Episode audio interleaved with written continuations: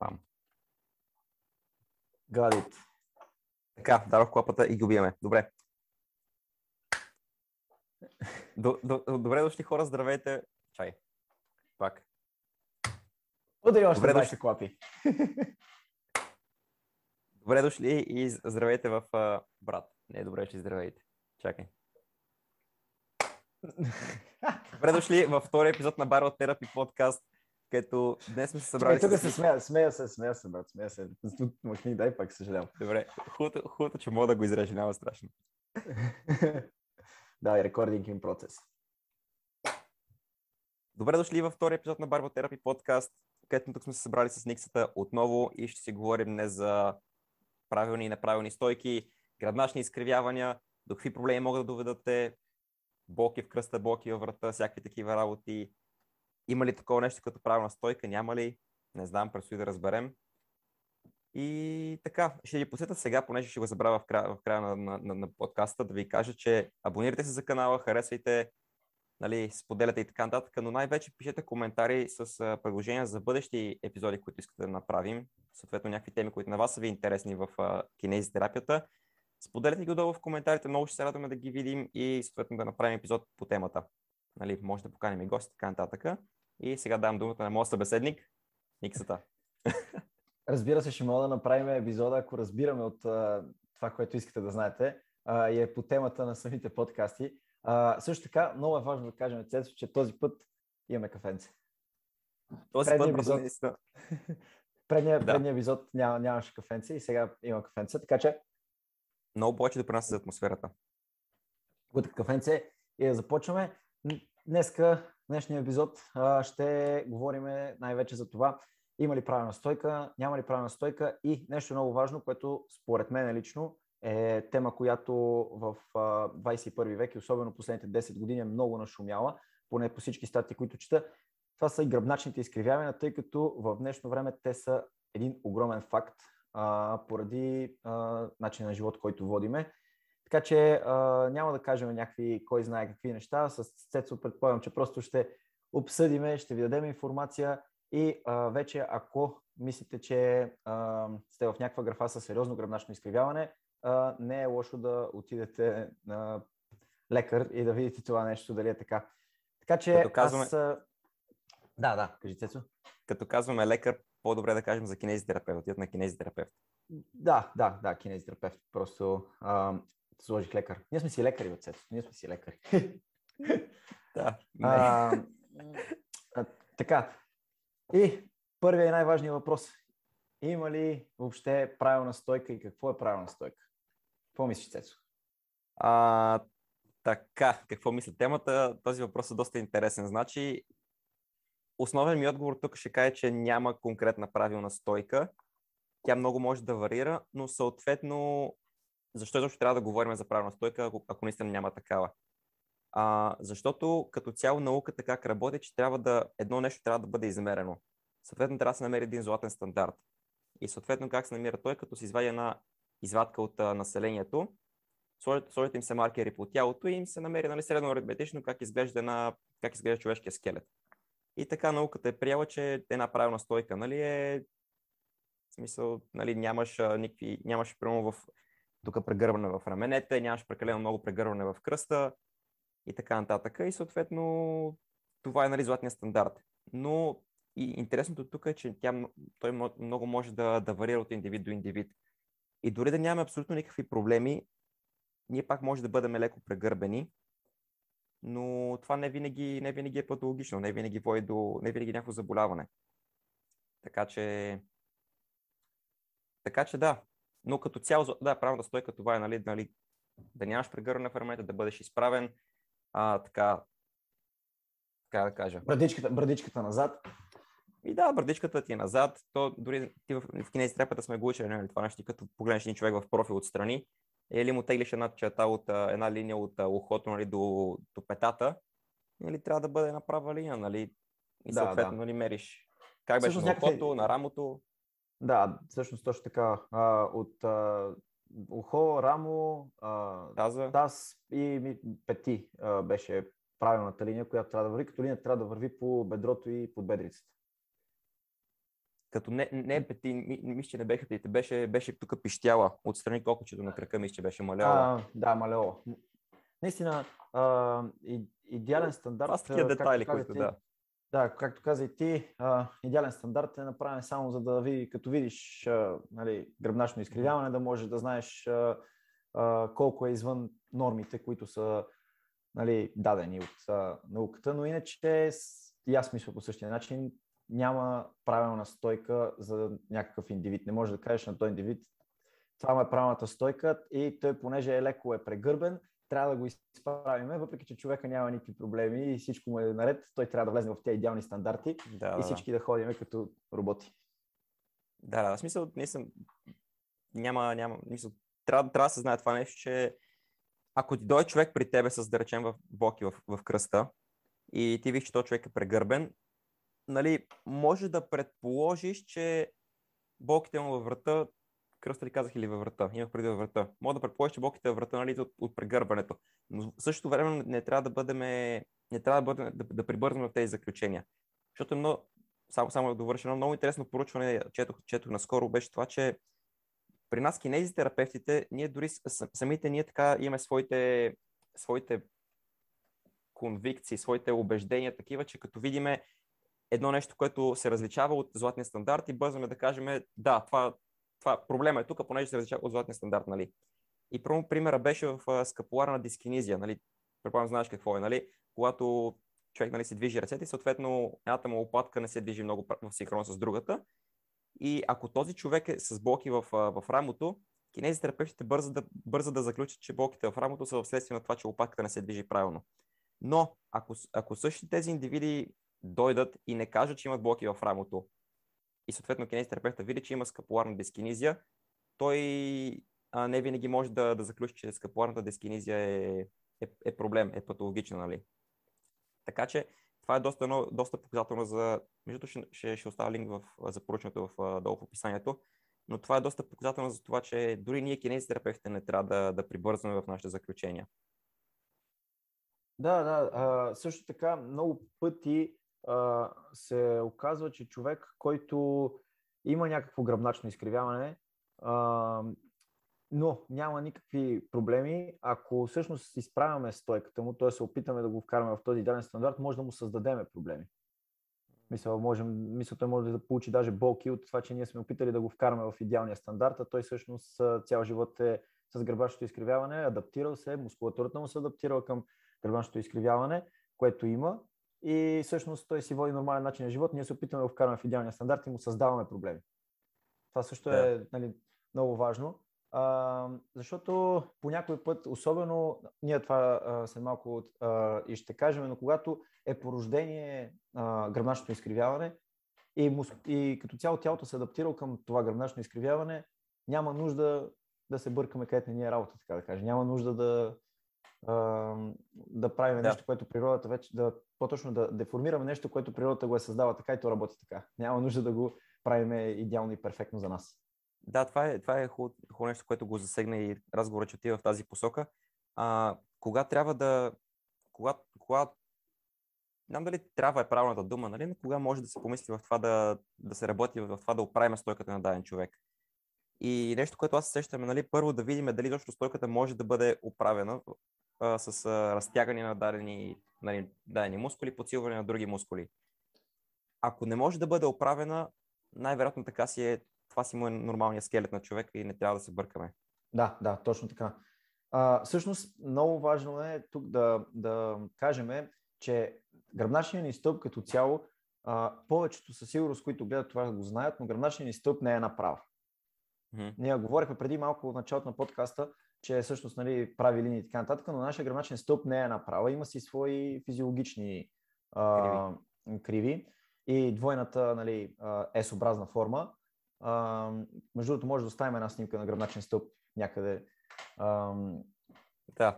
около, около нас. А, със, твой, със своите физиологични криви, които имат определени градуси, както каза нали, ти в началото, а, по златен стандарт, но всъщност ние точно за тези физиологични криви говориме, че могат да бъдат малко по-големи и малко по-малки в а, различните случаи, при различните индивиди. И а, затова мисля, че е хубаво да кажем кои са тези физиологични криви, всъщност как изглежда гръбначния стълб а, като цяло, защото също така а, в този подкаст ще обсъдим какви са, какво е функционално и какво е структурно гръбначно изкривяване, защото това е много важно. И ние всъщност преди малко го засегнахме, но трябва да въведеме първо хората в какви са физиологичните криви на гръбначния стълб, за да можем да обясним след това после какви са структурните и дали са структурни, дали са функционални изкривявания и така нататък. Така че, Сецо, опитай да обясниш на аудиторията. Какви, какви са структурните, какви са функционалните?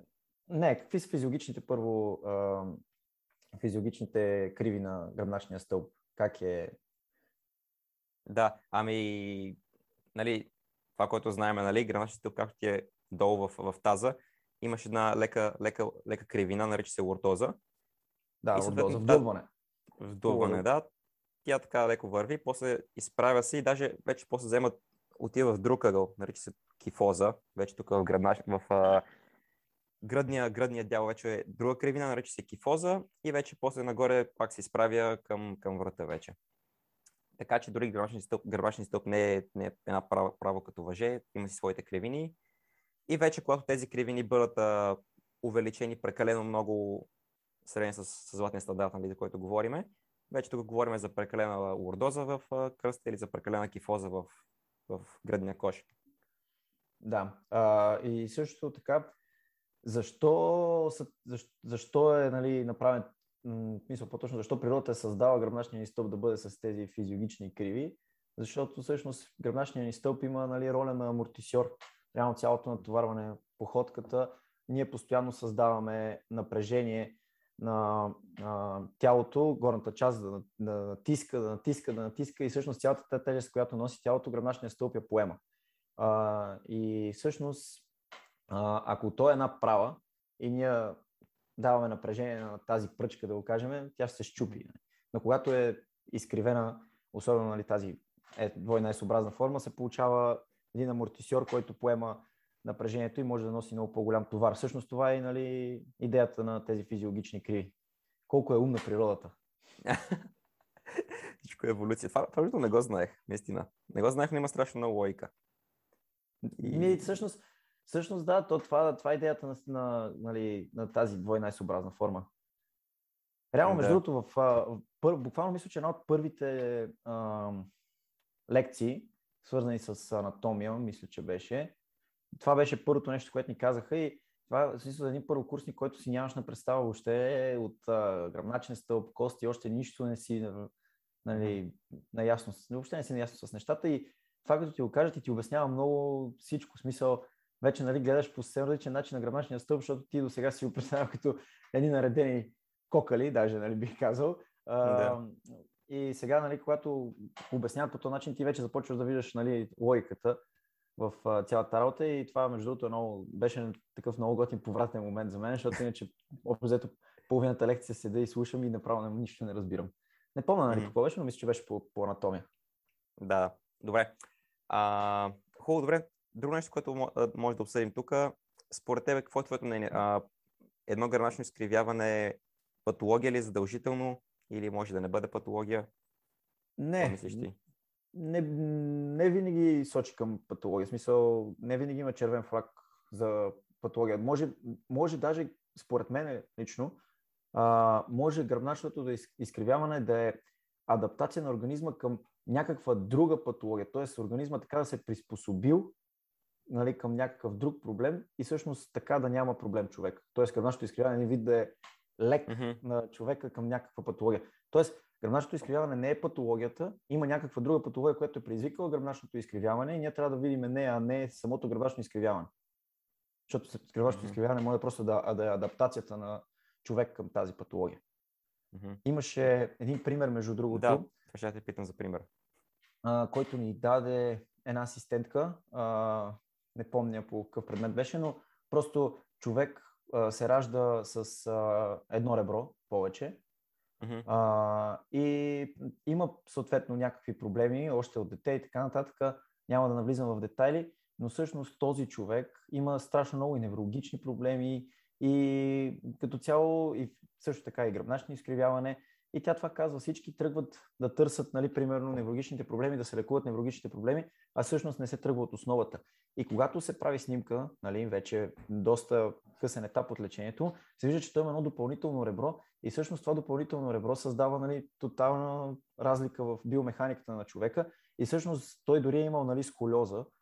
Ние ще обясним какво е сколиоза, но има гръбначно изкривяване, което е следствие на адаптация от това, че той има някакъв друг проблем, т.е. случая допълнително ребро. И ако тръгнеш да работиш с него, нали, да го вкараш в златния стандарт и да изправиш тази сколиоза, всъщност ти ще навредиш може би и повече. Защото просто тялото е направило тази сколиоза, за да може той да функционира по някакъв начин, без да има проблем, да не усеща толкова сериозен проблем. Да, а, а самия този пациент има ли някакви, някакви болки? Или тя просто ви е подала като пример? Ами, значи, това е много дълга история, няма нужда да обяснявам всеки клип, но той е имал страшно много проблеми, най-вече свързани с а, неврологията, защото там, нали, да. все пак допълнителното ребро а, прекалено много, особено в дихателната, смисъл, дихателната му функция, а, в да. а, инервирането на мускулите, които повдигат и а, свалят всъщност нали, гръдния ни кош и в цялото дишане има проблеми, е имал най-вече проблеми и всъщност борбата е била най-вече с това, но просто се сещам, че тя даде пример, че тялото е направило хиляди адаптации, които за нас изглеждат патология, самите адаптации, които е направил тялото, да. всъщност той има съвсем друг проблем, който просто тялото се е адаптирал към него.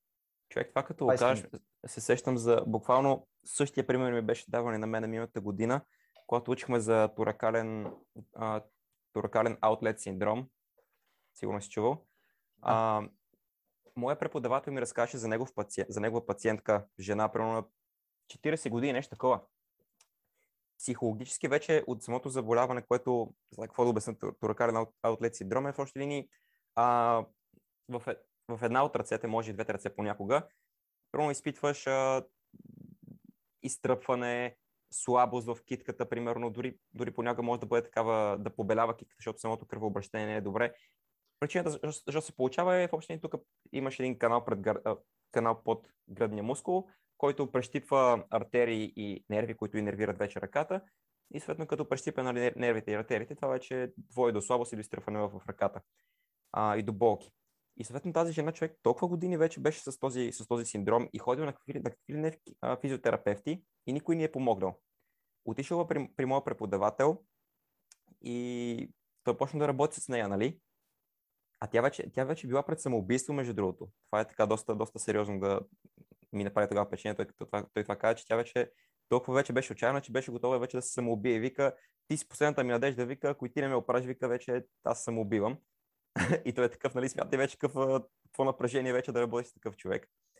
И той това вика, че аз аз реално какви ли не неща пробвах нали, на нея, нали, разтягаш тук нали, мобилизация на нерви, глупости, разтягаш тук гърдата и така нататък. До един път, Глу... в който... Глупости. да, да, добре. До един път, в който, вика, не погледнах врата и, не, и тогава всъщност се открил, че тя всъщност има едно ребро повече. И това ребро повече е тук вече в, в, във врата, което вече то вече притиска самите, самите нерви и артерии. И реално той е казал да ходи да се оперира, да си, да си махне реброто, с което е родена. И вика така, така и помогнах аз. Вика, никой преди мен не беше открил, че тя има, че тя има едно ребро повече. Така че много интересно. В общи линии, златен стандарт, за който говорим, нали, хората много могат да се различават от него. И, и да, а, така че, какво като заключение, може да бъде патология, едно гърмашно изкривяване, но, но не е задължително, защото тук искам да вметна нещо много интересно. А, много топ спортисти, примерно в момента сещам за един Юсин Болт, който той, доколкото знаме, с сколиоза. Поправи да. бърка, но мисля, че е с сколиоза. И ето виж как един човек с сколиоза може да бъде най-добре спринтьор в света. Друг пример, който сещам в момента е Тони Фъргюсън, нали, MMA боеца, който с една много така характерна кифоза в, в гръбначния стълб, нали, такова прегърване в раменете. И много боксери, между с, с, с, с точно такава кифоза. И това в бокса специално, честно казано, е, може да бъде плюс, защото когато имаш такава кифоза, като ти прегървани раменете, на тебе, на тебе рича, в смисъл обхвата нали, на ударът е много повече, отколкото на човек, който няма прегърване в раменете. Така че много зависи от контекста. Не винаги може да бъде патологично, но наистина тук вече трябва да се намеси един добър кинезитерапевт, той вече да прецени кога едно гаражно изкривяване е проблем и кога наистина не, не е проблем. Зависи от да, контекста. Да, съгласен съм. Абсолютно, абсолютно. А, нека да обясним първо ам, гръбначните изкривявания, като ам, да кажем първо какви могат да бъдат те и след това да кажем нали, каква е разликата между функционални и структурни. Нека първо да кажем какви са гръбначните изкривявания. А, ако искаш, започни ти, Цецо. Ако искаш, аз ще започна. Им, имаш предвид долен и голен кръстосен синдром ли? Не, не, просто да обясниме нали, за, да кажем, кифозата, която всъщност просто е по-голяма нали, увеличение на кифозата в а, торакалната да. част и лордозата и така нататък. Просто да кажем какви са видовете гръбначни изкривявания, също и сколиозата, защото много пъти я споменахме, всъщност не е, аз може. Нали... Кифоз, кифозата и лордозата ги казах. Ако искаш да добавиш, да. ако не... Ами всъщност, а, нали, това, което искам да кажа е, че характерни, които могат да се забележат буквално с просто око, гръбначни изкривявания, а, са хипер, нали, лордозата и хиперкифозата, като хиперкифозата всъщност е това, което ти буквално преди малко показа, а, с а, супер прегърбен. Чакай само да видя дали мога да. Да, да, да, раменете. Супер прегърбен, рамената напред и а, буквално една гърбица, а, която се получава. А, тогава просто ам, градуса на кифоза, който е физиологичният градус, е прекалено голям и а, там вече се създават а, други проблеми, които ние ще говорим. Най-вече болките във врата са там. И другата характерна, а, другото характерно гравачно изкривяване е хиперлордозата, което всъщност е много характерно, особено в момента, доколкото ми прави впечатление между Цецо, в момента е много характерно mm-hmm. за а, жени, които тренират а, в фитнес. Се получава наистина почти на 70-80% а, една хиперлордоза. Така че предполагам вече може да си представят и зрителите, а, че всъщност просто а, кръста прекалено много е изнесен напред. Всъщност как да го обясня точно трябва да стане? Да, да, ми, като, като Доналд Дък, нали, стадали като патици такива и всички сме виждали да, как да, се снимат в Инстаграм. Дупето много нагоре, а, да, кръста леко вдобна, така че да, може да си го представите. И това, което исках най-вече да кажа е сколиозата. Всъщност сколиозата, за разлика от тези две, които говоря, всъщност е гръбначно изкривяване, което не е в увеличение на тези физиологични а, нали, криви, да го кажем. Да, кифоза и лордоза, а всъщност е изкривяване в, а, страни, в, в, в страни, да, в така наречената фронтална равнина и всъщност просто гръбначният стълб се изкривява на страни. Ние имаме физиологична между другото сколиоза, която не помня колко градуса беше, а, но е прекалено малък градус. И всъщност сколиозата е нещо, което е доста срещано, а, особено при деца. И бих казал, че е доста опасно, защото в един определен градус, ако се мине, може да бъде дори смъртоносно. Смисъл, няма, няма как да се, да се развие тялото. Да, мисля, че не, не помня градуси, но над 50 и нещо градуса вече е прекалено голям мъгъл и съответно може да се получи а, mm-hmm. щупване, нали, вече органите въобще не се развиват правилно и така нататък. Да, то... А как, как се лекува тогава една сколиоза? Ами, сколиозите по принцип повечето се опитват да ги лекуват без хирургична намеса, а, mm-hmm. но в прекалени, в, а, мисля, че над 40 градуса по стандарт беше, не ще излъжа, вече Аз няма как 30, да бъде... 30-40, да. Да, 30-40, окей. Okay. над определен градус няма как вече да се лекуват нехирургично и чрез а, хирургична намеса се изправя гръбначния стълб. Между другото, там наистина много интересна тема. А, и след това възстановяването на такъв човек е много, много интересно също. А, но да, това е начина. При прекалено голям градус само операция да. може. И тук, между другото, а, исках да те попитам точно по това нещо. А, знаеш как можеш да провериш дали човек има сколиоза? А, ами, първият тест, който сещаме, нарича се Skyline тест. Значи са такъв, не знам, а, просто заставаш, нали, човека, пациента застана с гръб пред тебе и ти си зад гърба му, нали, го караш така да, да почне бавно да се навежда додолу, да, си, да, да пипне пръста на краката си все едно. И ти, и ти въобще се смъкваш, твоето, твоето зрение се смъква така на нивото на неговата, нали, на неговата скоростта, с която той се прегърва, същата скорост, нали, ти така се накланяш, още и трябва да го покажа, може би тъпо го обяснявам, но тогава всъщност се забелязва дали пациента има, има сколиоза и как, как ще го забележиш, когато обикновено лявата или дясната част на тялото е по-висока от а, другата.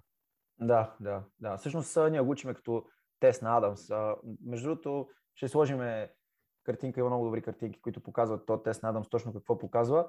И а, да, както казваш, трябва да следиме, в смисъл погледа ни на нивото на точно на гърбицата, която се получава Мгм. при навеждане и спрямо а, това на къде е наклона, дали има наклон, виждаме дали има сколиоза и всъщност а, се получава така наречен, ние, мисля, не знам на английски как е, но в България го учиме ребрен гибус се получава от Мгм. страната, смисъл, която е сколиозата и а, седи, Да. нали, общо Да, да, да, така да. гръбначния стълб.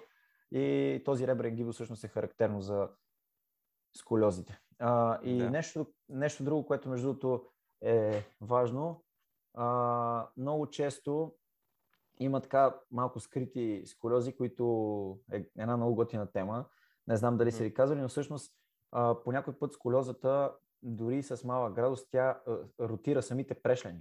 В Да. смисъл, завърта ги в, а, нали, зависимост Да. ляво или дясно, и завърта и когато правиме палпация, когато нали, Мгм. а, обхождаме по прешлените на, на пациента, изведнъж започват да се губят прешлени. Това е един добър сигнал за това да проверим М. дали има сколиоза, защото нали, не винаги това е нали, сигнал, че има сколиоза, но е добър а, червен флаг да проверим дали Мгм. този човек има сколиоза, защото буквално както си провачаш ръката по прешлените, Да. изведнъж просто ги усещаш и изведнъж те изчезват, примерно да кажем между 3 и 5 прешлени изчезват. М. И после се оказва, че всъщност това е следствие на сколиоза. Те просто са се завъртяли, и не Завъртяли, можеш да. да. ги усетиш. Това е интересно, не го знаех. Да, това е добър червен флаг, в смисъл да имаш някаква насока да, да изследваш пациента, дали Да, има гръбначно изкривяване. Което е добър момент да кажем за структурните и функционалните сколиози. Кое е структурно и кое е функционално и то оттам всъщност и хората ще разберат, що е толкова масово това с неправилната стойка и с тези гръбначни изкривявания. Ами, кажи ти, аз не се сещам, какво да кажа тук. Ами, значи, с- структурно е когато просто човек се ражда с гръбначното изкривяване. Може да бъде А, във, всичките, във всичките извивки, а, нали, изкривяването и тогава просто по рождение и тогава самия гръбначен стълб така е създаден. В смисъл, нищо Да, да, да. в повечето пъти, в повечето пъти тези структурните, ако не са, разбира се, малките структурни гръбначни изкривявания в малък градус имам предвид, разбира се, могат да бъдат направени, мисля да бъдат излекувани не хирургично, нали, ако има нужда, разбира се, защото все пак човек така се е родил и не винаги те създават проблем, който говорихме преди малко. Но а, по-големите със сигурност вече се пребягва към хирургична намеса и функционалните, това е разликата, че функционалните са когато нали, някакъв мускулен дисбаланс създава гръбначно изкривяване. Да, Мисъл, да, реално, да. реално, когато а, Седим на криво, примерно. Дадени мускули, да, и това всъщност е най-характерното в момента за, наш, в смисъл за нашата стойка пред компютър, когато нали сме така и седим прегърбени, изкуствено прегърбени, когато го правиш 8 часа на ден, а, Мгм. 300 дни в годината, даже и повече, и съответно тялото се адаптира и застава в тази позиция и ние чрез слабост и чрез нали, засилване на дадени мускули и слабост на други мускули създаваме това гръбначно изкривяване. Доста е, характер... Доста е известен в а, Германия този метод на Шрот, на Шрот, Шрот за Да, изправяне на сколиози. Знам, че в България вече така се практикува на доста места. Аз не съм супер запознат точно какво представлява, а, но доколкото знам е така доста интензивен, честно, честно казано съм чувал, че даже неприятен за пациентите, но е доста ефективен, това, което също съм, съм чувал. И там са Да, някакви такива има- много, много сериозни такива разтягания в много така кофти позиции, може би дори за пациентите, но може би, ако си да, по-запознат да кажеш. позиции. Ами не, не съм нещо? много запознат. Има един а, кинезитерапевт, който мисля, че а, е буквално от а, самата школа на Широт, в смисъл Широт. от самия си Широт. А, Да. не, съм, не съм запознат. Боби Чонгов се казва. А, между другото, доста познато име. Той е, нали, смисъл, човек, който знам, че Се а, занимават в, неща. да, да, освен, че се занимава много, много Навътре. напред с а, нещата. И, Боби а, Чонгов, чувствай се поканен в нашия подкаст. да, той също така той е външен преподавател в НСА, в смисъл, а, да. така че ако има хора, които гледат и ще учат кинезитерапия, той ще води упражнение или две упражнения и да, доста, доста неща може да се научат от него, защото м- сигурно не мога да, не знам, сигурно не мога да бъда до толкова, колкото гръбначни изкривяване не оправя той. да, да, да. Ами добре. А, нещо друго да, да добавим по темата или да, да преминем нататък? Не, това мисля, че най-важното да кажем е какви са гръбначните изкривявания, за да знаят хората, като говорим за сколиоза, като говорим за кифоза, като говорим за ордоза, да, да имат представа какво говорим, за да все mm-hmm. пак да разбират и нещата, които обсъждаме, защото иначе... Добре ще, да, добре ще, ако наистина успеете да научите нещо от нашия скромен а, мозъчен капацитет. Тук сме на менталния да, да. партер и обсъждаме някакви сериозни теми, но все пак. И то на някакъв, на някакъв език студентски, който само ние си го разбираме. О, няма така, че... Добре, а, пак свърхом тогава с гръбначните изкривяване, може би да поговорим за долен голен кръстосен синдром. Да, това е много добра тема, наистина. А, и като цяло, мисля, че аз лично, хората, които познавам, сигурно 70% имат един от двата синдрома, включително и аз. В смисъл не се изключвам от това число. И включително, включително. и аз, брат. Беше, преди, малко, преди малко как говореше за увеличаването лордоза в, в градачен стъп, как нали, много жени в фитнеса го имат това нещо. И аз така си мисля, ми то и аз го имам такъв, това прави ли жена в фитнеса, примерно.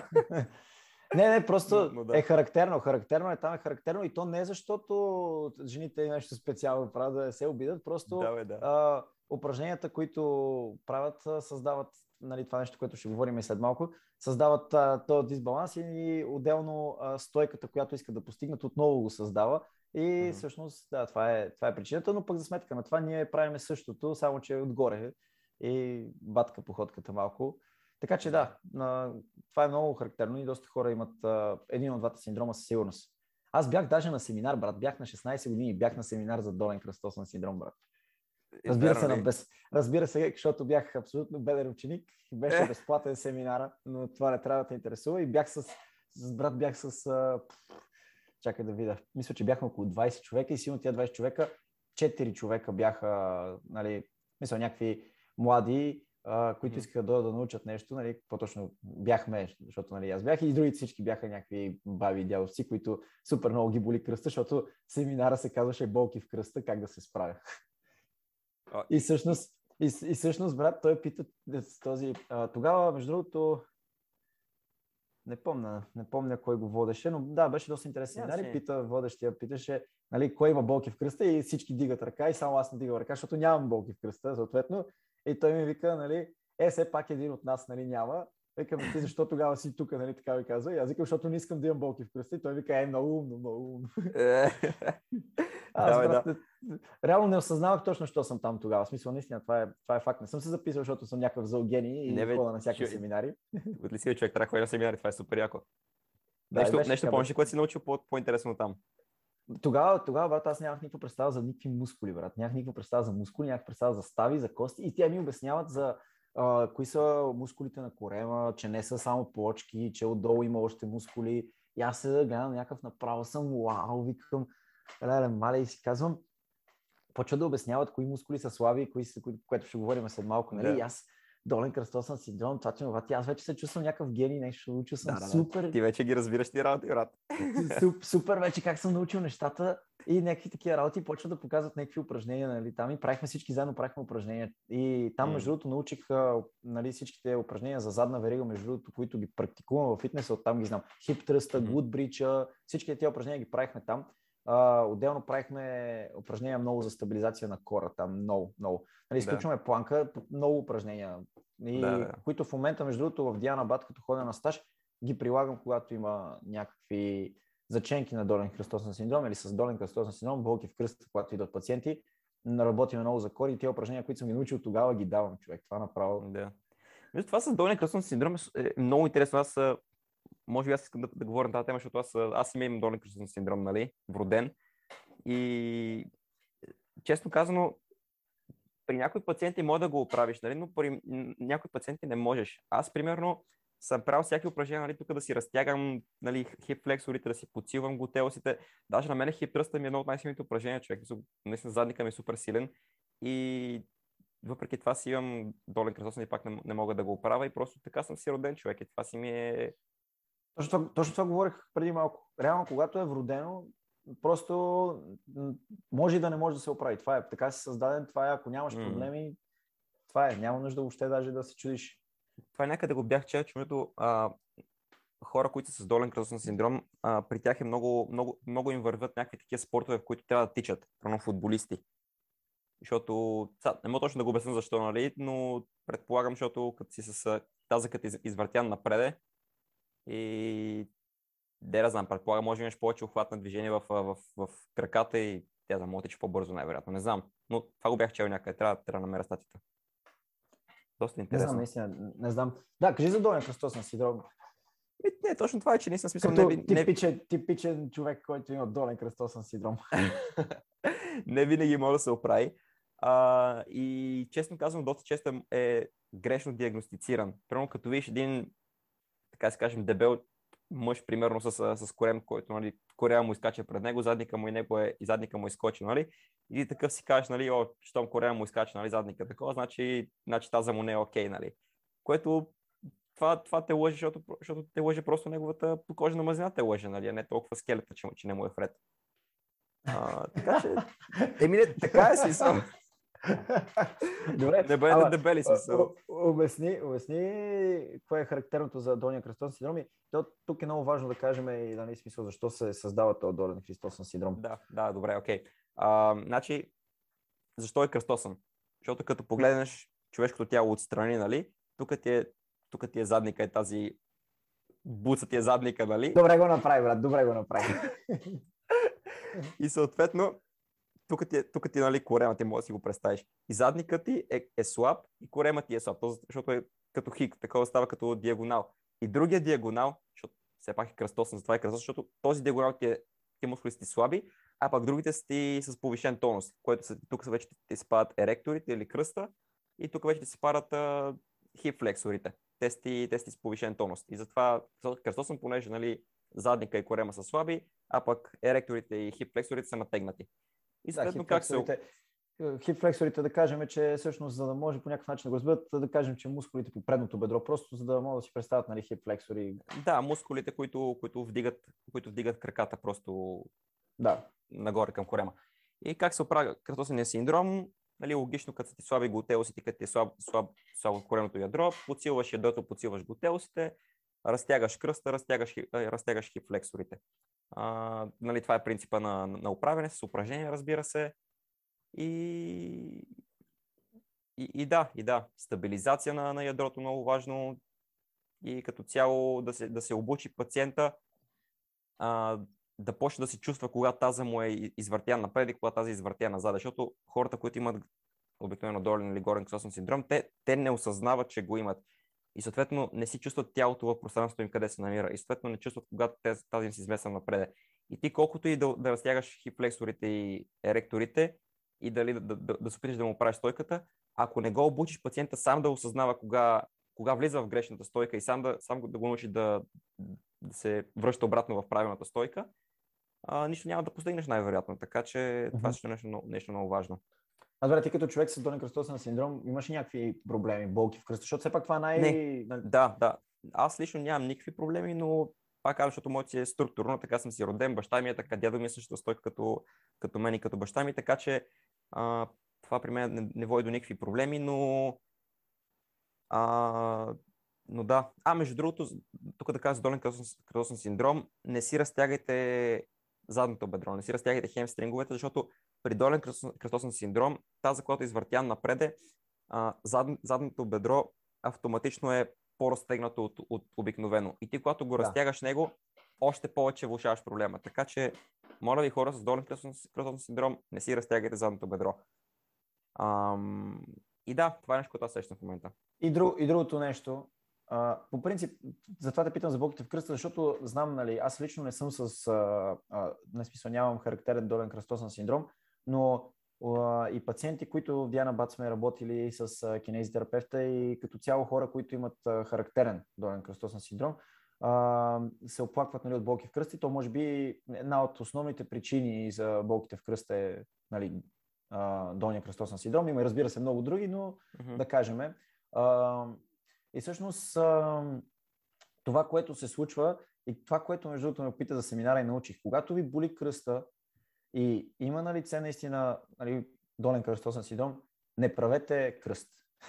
В смисъл, не влушавайте проблема. В смисъл, болките в кръста не идват, защото кръста е слаб в повечето пъти, нали, смисъл, казвам най-вече, а точно обратно, защото мускулите на кръста са прекалено натегнати и а, всъщност болката идва от тях, така да кажем. Да, По-точно крампа започнете да работите. Да, точно така. По-точно започнете да правите, точно обратно, започнете да правите корем и стабилизиращи упражнения за корема и ще видите, че всъщност кръста ще бъде а, доста по-добре. Защото реално а, ние в ежедневието си по принцип, поне аз така а, мога да, Мгм. нали, да заключа, по принцип в ежедневието си много повече натоварваме и с стойката, и с походката, и всичко натоварваме мускулите, които са на кръста, еректорите в случая, а, и а, хип флексорите, както нали, казваш ти, или да кажем мускулите на, на предната част на бедрото. Ни натоварваме много повече, а всъщност не си използваме толкова много задника и корема, защото реално ако искаме да седиме в стойка, в която да бъде а, нали, правилна и да бъде стегнат корема, трябва да седиме прави с стегнат корем и общо да сме горе-долу така, нали, с някакви супер изправени, но повечето пъти сме Да, което не може да и се в смисъл, няма как да се изцял ден така. И да, реално като ви боли кръста, не ходете да правите кръст. Те, Да, тя да, упражнения не. за, кръ- за кръст просто по-добре ги изключете. И това между другото го казаха и на семинара. А, нали, точно обратно, започнете да правите кореми, ще видите, че всъщност кръста ще ви отпусне, защото просто корема и ядрото ще поеме натоварването, което имате в ежедневието и ще облегчи малко а, функцията на мускулите на кръста, които поемат целият товар. Така да го кажа. Да, да. Аз а, искам, аз искам да поговоря за, и да, ако е за долния кръстосен синдром, кажи Цецо, извиняй. А, а, не, а, приключихме ли темата с долен кръстосен и да, и да преминаваме напред или? Ами друго аз добавиш? просто да поговоря за, за горния кръстосен синдром, тъй като... Добре, само, само, да доба, само да добавя тогава нещо за долния кръстосен синдром. А, без да влизам много детайли, може би това трябва цяла друга тема да, да направим за упражнението клек във фитнеса, но хора като мен с долен кръстосен синдром, клякането до под паралел е проблем, защото се получава прекалено много бътвинг. Така че клякането под паралел не е, не е задължително за всеки. Много, важно от ваш, много е важно вашата анатомична структура каква е. Така че да, нека минем напред. Да, да, това, това между другото наистина, наистина е факт. Да, не всеки трябва кляка Тук, да тук, тук S to grass не, не, не, не въжи. Да, да. Не винаги. Не, наистина. Да. А, да, аз исках просто Говорим. да поговоря за горния кръстосен синдром, защото не, че съм с характерен точно горен кръстосен синдром, но имам определено а, дисбаланс в а, горната част и съм с една типична стойка, малко кара менете напред. А, това, честно казано, в момента бих казал, че това също е, ако трябва да ги сравняваме двете горни и долни, са 50 на 50 определено. В смисъл, Мгм. Просто а, самата стойка на всички пред компютър, както казах преди малко, понеже е изгърбена и рамената са напред а, и съответно горния кръстосен синдром е доста често срещан. И нали, характерното за него е всъщност просто това прегърбване, което Да. се получава и се изнася с рамената напред. И всъщност една от основните, един от основните а, червени флагове за болките във врата. Между другото, правя една такава, едно вметване правя. Всъщност врата и кръста сами по себе си си като брат и сестра. Ако един страда и другия ще страда или вече страда и обратното. Смисъл, Мгм. в повечето, в повечето пъти кръста е първия, който се обажда, след това врата, Да. но може съвсем спокойно да бъде обратното. А, така че ако нали, имате ня... някаква история, болеше ме 2012 кръста, 2014 почна врата, да знаете, че е нормално. Просто Да. има проблем. Трябва да отидете, наистина, това е сериозен червен флаг.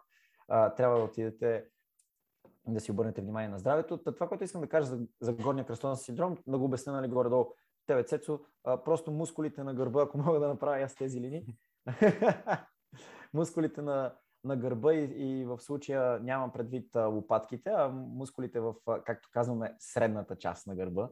А, мускулите са слаби, а, също така и а, мускулите, които сгъват общо взето врата, също са слаби, а пък от а, своя страна другия кръст, а, другата линия по-точно, която формира кръста, гърдите, а, Са натегнати. показвам, показвам, Да. нали, гърдите са натегнати и а, екстензорите, нали, тези, които всъщност правят това движение, мускулите, които правят това движение в шията, също са натегнати и обзето позицията е малко така, нали, без да, смисъл да не преувеличавам все пак, но нали, Да. малко... Главата е, на, главата е напред и нагоре, да. раменете са напред също. е нали, тази позиция. А, и да, болките във врата всъщност се получават именно пак също, защото просто мускулите тук са прекалено натегнати. А, съответно водят и до болки във врата и главоболие. Между другото, така наречено тен, тензионно главоболие също може да бъде нали, а, поради това, че ти е натегнат а, най-вече трапеца, но да, мускулите, а, които и екстензират шията. И общо взето в този момент е същото, което си говорихме преди малко и при долния кръстосен синдром, че всъщност мускулите, които са слаби, трябва да предем се правят упражнения за тях и тук най-вече са упражнения, които са хоризонтално дърпащи упражнения. Мгм. А, нали, най-вече тези и а, разбира се, хубаво е, много хубаво да се прави гимнастика за шийните мускули, което много хора пренебрегват и просто, понеже е характерно за момчета, трябва да спрем да потренираме гърди. Аз имам този проблем, защото а, реално всеки а, и мъж, нали, смисъл, просто всеки обича, всеки момче, мъж обича да влезе и да направи гърди, защото чувството е уникално, знаеме. Да. Но а, всъщност просто трябва да си дадем малко почивка на гърдите и да, да не да ги натоварваме толкова и да ги разтягаме хубаво след тренировка, защото всъщност те дърпат рамената напред. И Така между е, другото, това, да. нещо, това нещо, което си говорихме с а, тебе, което между другото е супер готино и супер много го прилагам, как да разбереме, че имаме горен кръстосен синдром. И всъщност това иска да кажа. Де, рамената, когато са напред а, изнесени, а, се нарича нали, пр- протракция на рамената Да. и нали, протрахирани рамене. Това е нещо, в смисъл термин, който се използва дори хора, които не знаят какво означава, го използват, защото е масов. Между другото, в България наистина mm-hmm. казват раменете са ти протрахирани и дори не знаят какво е протракция, ретракция и движението изобщо в а, тези стави, но просто го използват. И а, ако ви кажат, нали, протрахирани сте раменете, да има, нали, да са наясно хората. И а, всъщност, понеже когато имаш горен кръстосен синдром, и това ти ми го показа, не знам дали спомниш, а, и понеже ръцете са ти в една такава да. вътре, вътрешна ротация, и всъщност начин да разберете, че имате горен кръстосен синдром, в смисъл по-точно да с някаква лека самодиагноза, но да видите, че имате някакви, а, да кажем, Мгм. заченки на това нещо, е просто да хванат две химикалки, да, да ги насочат напред и после да се отпуснат и да си застанат нормалната стойка. И ако те сочат навътре, една към друга, Да. то означава, че има някаква вътрешна ротация и лека протракция на раменете. И е сигнал за това, че може да имате горен кръстосен синдром и е хубаво да си просто обърнете внимание. Но болките във врата са един хубав червен флаг за горен Да. кръстосен синдром. Пак, пак. Аз лично, да, извинявай, Цецо, аз лично Как? нямам някакви сериозни болки във врата, но усещам наистина голяма слабост в гърба. А, нямам и някаква много така показна кифоза, в смисъл много голям градус на кифозата, но усещам слабост в гърба, особено когато правя, нали, когато ходя на фитнес, когато тренирам, когато правя дърпащи, а, особено хоризонталните много ми страдат, в смисъл доста по-слаби са, отколкото, примерно да кажем, вертикалните или отколкото, примерно, гърдите ми, гърдите ми, смисъл супер много върват. Мгм. Да. Да. Добре, един, добре, а, кинезитерапевта как може да бъде полезен примерно, при болки в врата, при, бол, при голен кръстосен синдром като цяло? Каква е нашата роля? Ми, висят това, това между другото е много интересен въпрос. Тук зависи много и от самото състояние, до, до каква степен са нали, нещата, но според мен кинезитерапевта може да бъде просто а, човека, който ще, да кажем, ще каже на пациента, да, има го, упражненията, които трябва да правиш са тези, тези, тези, за тези мускули, стречинга за тези мускули, да ги покаже, да се направят някакви процедури и просто да насочи човека да, да знае нали, как трябва да постъпва. Това, което го каза за, за таза, да го научи mm-hmm. нали, в а, как да си контролира таза, в случая за горния кръстосен синдром, просто да го научи, че рамената трябва да, да ги дърпа назад, да, Мгм. нали, да се изправи стойката. А, и мисля, че това е основната роля на кинезитерапевта, аз лично. И вече ако е много по-сериозно състоянието на даден пациент, там вече има повече работа, защото нали, все пак трябва да се използват и други техники, а, които Мгм. не може сам човек да си ги направи. Общо взето това, това искам да кажа. И тогава кинезитерапевта трябва да се направят определен брой процедури, за да се стигне до този момент, в който вече може да го насочиш. Аз мисля, това мисля, че е ролята на кинезитерапевта в тези две състояния. Ти какво мислиш, Цецо? Да, а, да, съгласен си, което каза. А, в общи линии всичко се свежда до, както при долния, така и при горния, до разтягане на едни мускули, подсилване на други мускули. И да, хората не знаят масово, но един кинезитерапевт може да бъде полезен дори при болки в главата, дори при болки във врата, така че... Да, да, да. А, между другото, да кажа нещо. А, много е важно, при, особено в по-задълбочените горни кръстосни синдроми, ние мисля по-точно ще имаме а, тема на този, в подкаст на тази тема за мускулния дисбаланс, но много е важно, когато имаме особено доста така засилен долен или горен кръстосен синдром, първото нещо е разтягайте мускулите, които са натегнати, които са с повишен тонус, за да може да позволите на мускулите, които са нали, с понижен тонус са слаби, са и са слаби да се засилят. Много е важно. Първо трябва да правим стречинга на натегнатите, след това да нали, засилиме мускулите. Разбира се, всичко може да се случва паралелно, но просто да дадем приоритет на натегнатата mm-hmm. мускулатура да, да бъде да и понижиме тонуса. Да. да. Обзето, обзето, е, обзето е това, нали, за най-просто казано. Добре. Ами, хубаво, добре, като едно много кратко заключение тогава за горен кръстен синдром. От мен, което аз бих казал, допълниме, ако и ти сещаш за нещо. В още ни да, да кажем, да сте пациент с болки във връст, в, в, в врата, нали, или в главата. Изправете се, а, хванете два молива или две химикалки в, по един във всяка ръка, отпуснете се бързо, застанете нали, нормално такова и вижте тези два молеви химикалки дали сочат една към друга или сочат напред.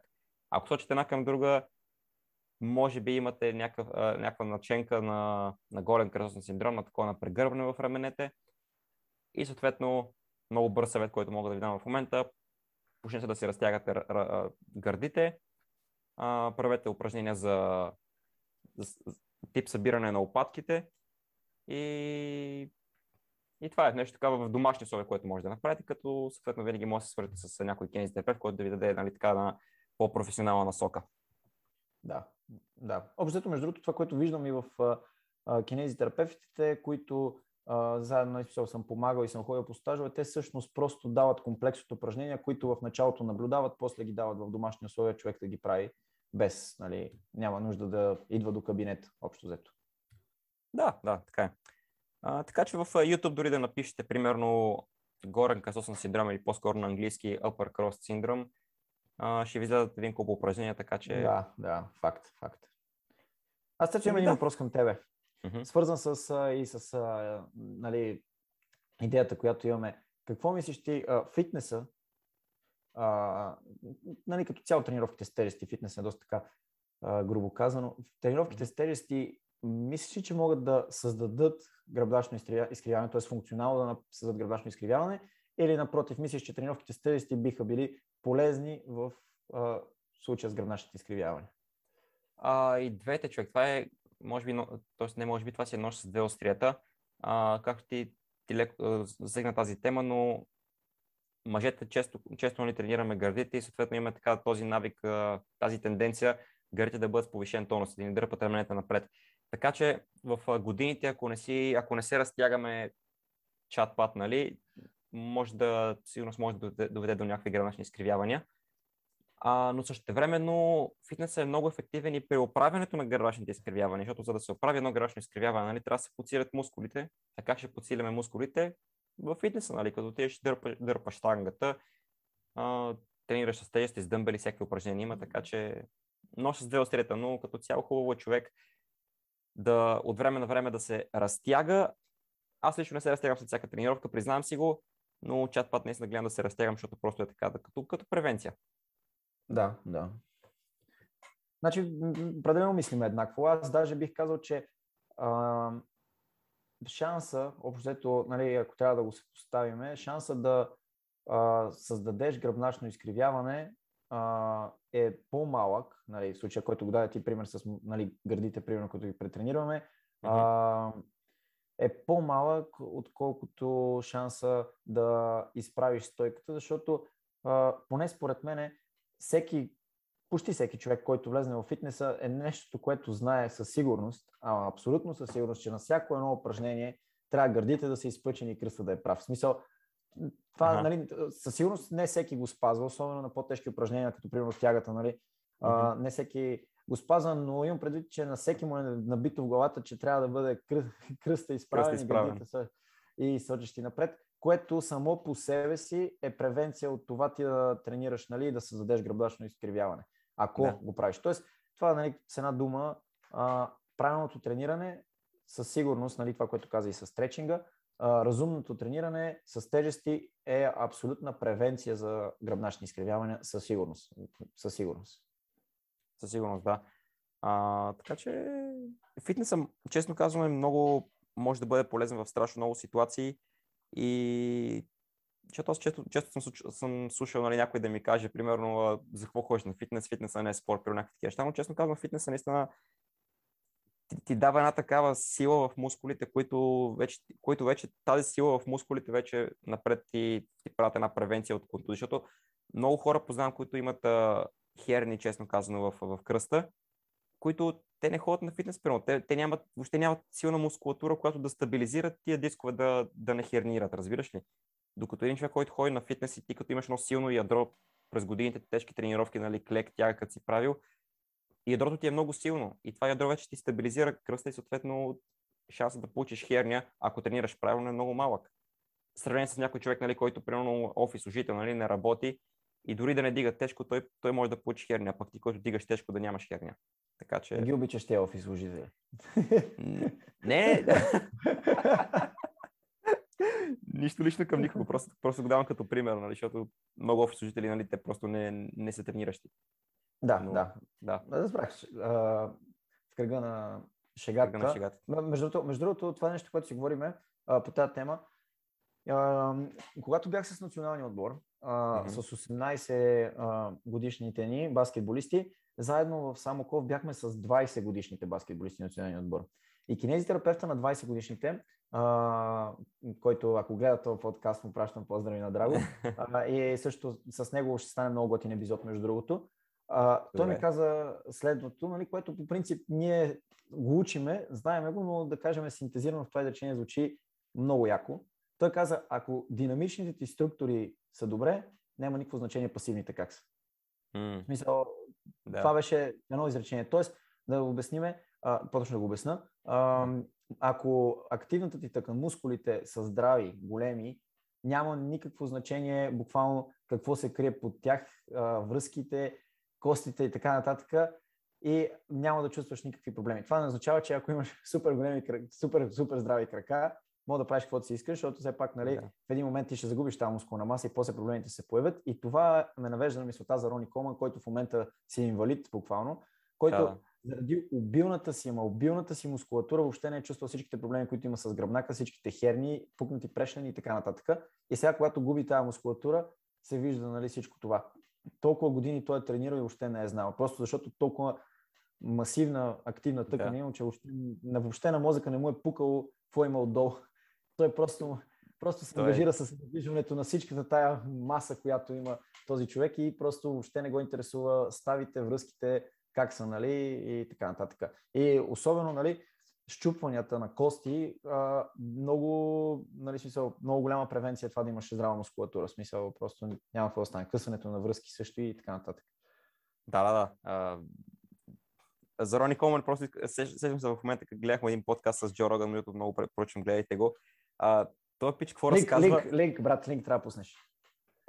Всеки като напише Джо Роган и Рони Колман, ще му излезе нали, подкаста. Но Пича обясняваше, нали, Рони Колман имам предвид, примерно един от случаите, в които той клякал, нали, който не знае, Рони Колман, световно известен културист, кляка с 400, 400 кила, 800 паунда. Си прави примерно 5-6 повторения, нещо такова. Да, И- да, да. Обясняваше един от поредните дни, в които отишъл да, да кляка с, с, толкова, с такъв товар, нали? Клекнал, примерно, клекнал един път, направил едно повторение, чул някакво пукане. И вика, и аз чувам едно пукане, вика, изправя се такъв, не ме боли такова, не вика, ба, какво, какво, какво толкова? Ще нали? клякам. Второ, трето, четвърто повторение си прави, а това изпукване вече е било щупването на прешена. И, и, и той направеше две-три повторения с чупен прешен, разбираш. ли? Оставя лоста, вика и чак тогава вика, разбрах, че има някакъв проблем. Направо, е, говорим за, смятай за, какво, за каква воля говорим и какво, какъв начин на мислене. Но... Да, да. Това Реално, реално между другото, това вече, между другото, това, е, това клони към тема за съвсем различен подкаст, но реално ако мозъкът ти, а, буквално, това е грубо, което го казвам, ако мозъкът ти мисли и а, се ангажира само с а, нали, мускулатурата ти, той буквално, да кажем, забравя в някакви кавички, че всъщност има някакви проблеми под самата мускулатура, както случва с Рони Коман. Смисъл, буквално, особено много често срещано е за а, футболисти, примерно, е при коляното. Късат предна кръстна връзка на коляното, обаче, понеже имат обилна мускулатура на краката, въобще не ги интересува, усещат някакъв проблем, обаче продължават да играят някои даже с години с този проблем. Даже а, точно това си говорихме с този кинезитерапевт Драго. Той ми каза, че всъщност има случаи, в които просто въобще не мисля, тялото не го интересува, че тази предна кръстна връзка е скъсана и години наред си играят и чак вика вече като мускулатурата е супер отслабнала, говорим на стари години. Да. И чак тогава отиват и се оперират, а всъщност травмата е като е бил на примерно 25 и просто е играл.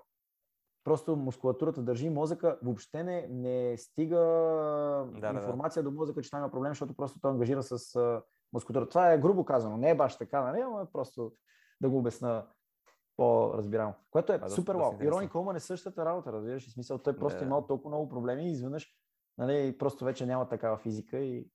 Така че, е, наистина... Не, той... Колкото и да си здрав, е. все пак да, човешки скелет има някакъв лимит и ти да нали, редовно да си правиш някакви клекове с 700 паунда, нали, в един момент между се оказва влияние. Между другото, брат, това ме навежда на, на едно проучване, което четох наскоро, обаче не ще изложа с цифрите и трябва да го намеря. Ако го намеря, ще го оставя долу в коментарите. Сигурност. Направено е изследване на гръбначен стълб, взет, разбира се, от uh, труп, нали? Mm-hmm. На гръбначен стълб, просто гръбначният стълб от двете страни се притиска човек с не помна колко тонов товар. Не помна, беше някаква огромна сума. Mm-hmm. огромна сума, да. Огромно да, число. Да, да.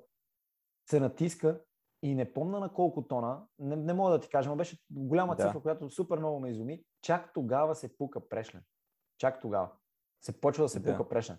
Ама буквално компресията е такава компресия, която ние не можем да създадем дори в ежедневието си. От двете страни с менгеме се натиска, в смисъл не баш менгеме, а се натиска буквално е така гръбначния стълб, нали, разбира се, сложен в изолирана среда, се да. натиска, което буквално ние не можем да го създадем в самото ами, ежедневие. Ами, и отделно нали, на това всъщност а, а, издържа нали, този товар. Тоест, представи си как, какво трябва да се случи, за да в случая на Рони Кома, за да се щупи или да се пукне прешли. Да, да, а като казваме не може да го създадем, т.е. обикновеният човек нали, не може, не, няма, не, не дига такъв товар, нали, но супер често срещано е точно такива фрактури, наричат се end plate fractures, в, нали, както имаш прешна, нали, в краищата на прешна да има такива мик- микрофрактури. Страшно характерни са при такива, при стронгмени, при пауърлифтери, хора, които не се дигат много тежък товар, като Рони Колман, примерно той, той има точно такива endplate фрактури. Не знам как е на български наистина. А, при такива трениращи са много характерни. Но да, обикновеният човек не дига такъв товар, така че не се притеснявайте, предполагам за тях. Да. да. Предполагам няма да имате проблеми. Да, но, но всъщност като заключение на цялата работа, наистина трябва да, трябва да си обърнете внимание на, на мускулатурата, защото ако нямаме добра активна тъкан, със сигурност пасивната ще страда. В смисъл 100% а, да. ще има проблеми.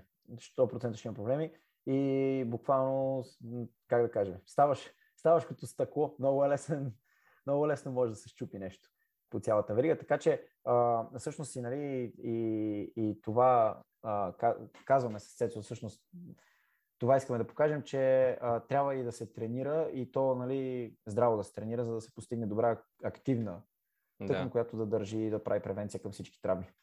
Еми, да, той, това е това нещо, което аз за себе си смятам, че фитнесът, честно казано, е един от най-хубавите, най-хубавите занимания, които човек може да практикува. Не казвам, че всеки трябва да бъде културист в никакъв случай, но смятам, че е хубаво е така всеки човек по три пъти на седмично, примерно, да ходиш да дигаш някакви тежести. Не говорим нали, някакви културисти да ставаш, но става просто да дигаш тежести. То, то даже и, и професионалните спортисти в абсолютно всяка насока имат ден за фитнес. В абсолютно всеки спорт искам да кажа. Имат да. ден за фитнес, мисъл за тежести. Което Защото... нали, само по себе си трябва да даде някакъв сигнал, че явно дигането на тежести не е нещо опасно. Тоест, то е опасно, нали, ако не го правиш правилно да. и с голям товар, но мисълта ми е, че е нещо, което всички а, елитни спортисти го правят, въпреки че имат тежки тренировки, свързани с спорта им, имат ден за фитнес. Тоест, реално дигането да. на тежести е нещо, някаква светлина трябва да дава, че има нещо, има нещо, което... Да. И да, и само да се доразвия тезата, нали? Това е, че когато, когато дигаме тежести, ти вече подсилваш мускулатурата и това, което и ти казваш, нали, когато мускулатурата ти е силна, те вече други пасивни тъкани, нали, връзки, сухожилия и те също стават силни и по този начин да. ти вече имаш едно стабилно тяло, което а, нали, контузиите вече са доста по... Правиш превенция за контузии, това е. Да, така е, наистина така. Но стига да бъдеш разумен, защото ако дигаш с грешна, грешна техника е много зле. Кажи. Между другото, забравих да, забравих да кажа нещо, което е важно а, за гръбначните изкривявания и темата на клипа ни. Има едно гръбначно изкривяване, което само по себе си не е изкривяване, но всъщност се нарича плосък. Плосък гръб. А, това е в случай, в който просто наистина това, което си говорихме, гръбначният и стълб, тези физиологични, двойна съобразна да. форма, не липсва, но тези са по-малки, не по-големи, както преди малко говорихме, напротив, mm-hmm. по-малки и самия гръбначен стълб е права. В смисъл, да.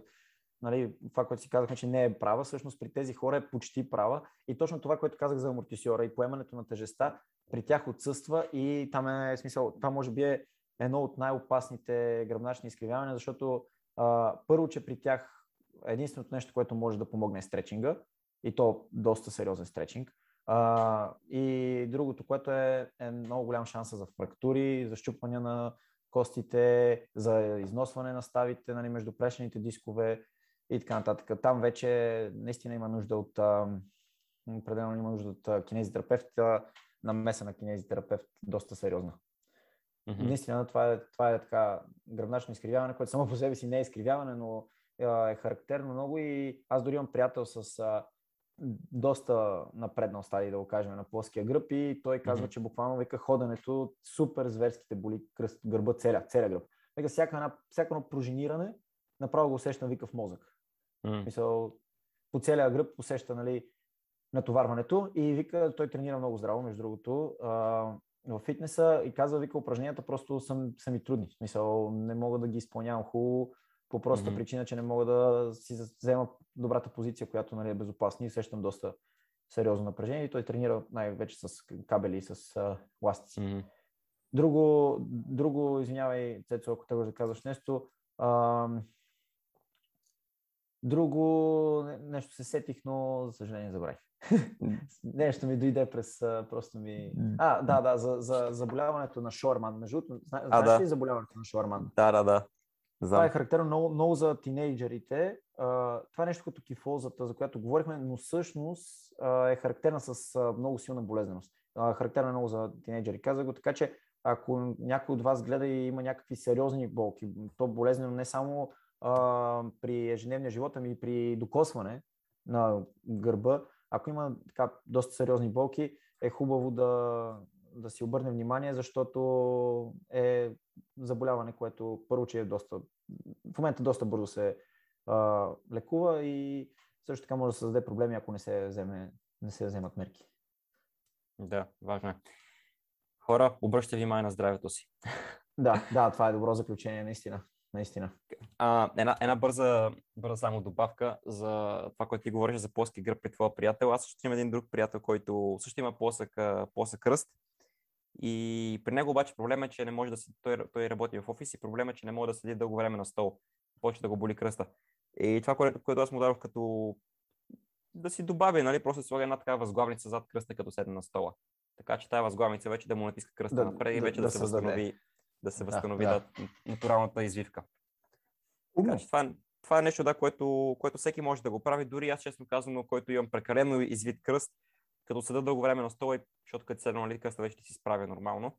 Дори аз като седа дълго време на стола, почва да ме боли кръста, какво правя? Слагам си една възглавница за, нали, между облигалката и кръста ми на стола, само една възглавница и след 2 минути буквално болките вече изчезват. Просто нещо, което всеки може да прави.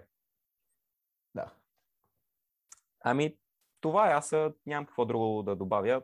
Може да затворим тук разговора, ако ти също си приключил или... Ми, да, мисля, че обсъдихме ам, доста така добре темата. Надявам се все пак и да е било полезно и някой да научи нещо, защото ние добре го обясняваме на наш език, но надявам се да е достъпно. Така че ще се радваме все пак, ако имате някаква градивна критика, както каза в предния да. подкаст към нас, да я кажете, защото всъщност буквално сме нови аматьори в това и нали, всяко нещо такова на нас е полезно. Да, Коментирайте, да, не, се, не се притеснявайте, коментирайте, наистина давайте ни така насоки какво искате да видите, какво искате да обсъдим. А, ако не сме компетентни да го обсъждаме двамата, ще се постараем да намерим някой по-компетентен от нас гост да го поканим. Така че... Абсолютно, абсолютно да. Ви е а, реално, реално за нас е много важно а, вашият а, отговор, защото това е един проект, който, както виждате, е за сега тотално непрофесионален а, и е нещо, което просто двама студенти правят и приемаме абсолютно всякаква критика, за да ставаме все по-добри а, и да, да, бъдем по-полезни. Точно така.